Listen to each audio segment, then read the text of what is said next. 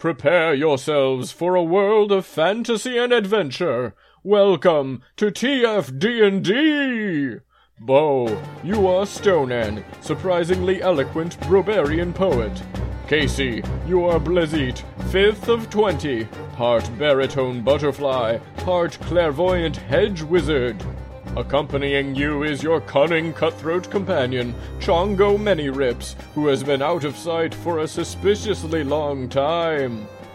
Deep within the fabled halls of Hijink, you've come across a chamber dedicated to a dormant deity of ducats, an avatar of abacuses.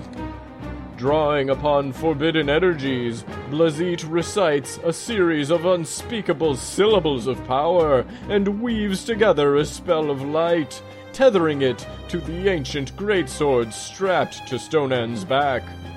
This sword, the Stonan Slayer, carried by and used to slay generation after generation of Brobarian ancestry, begins to glow a brilliant green, illuminating the dark recesses of this forgotten god tomb. Stonan emits a chill ass cry and leaps with all the abandon of an elderly bemonocled duck into the large pool of gold coins that sprawls across the chamber floor.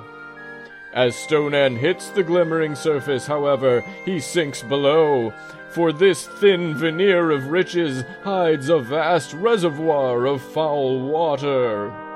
Chongo emerges from the shadows to inspect the pile of wealth. Eh, these ain't real. He proclaims, carefully appraising a coin. Too light. He then tosses it into the water, only to see it float serenely on the surface. Meanwhile, back in the murky depths, the verdant glow of Stonan Slayer begins to reveal a crowd of unliving faces. As one, they contort and speak. We are the accountants of times long past.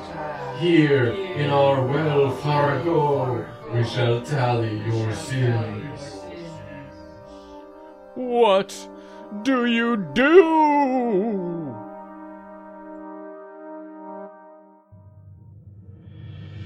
Find out on the episode of Telefriends listed in the show notes. You can follow Telefriends on Twitter at Tele underscore friends. TFD&D is made by Rollin Kunz. You can find it on Twitter at TF underscore DND and can summon Rollin by correctly spelling his name R O L L I N K U N Z. And remember, true friends don't need dice.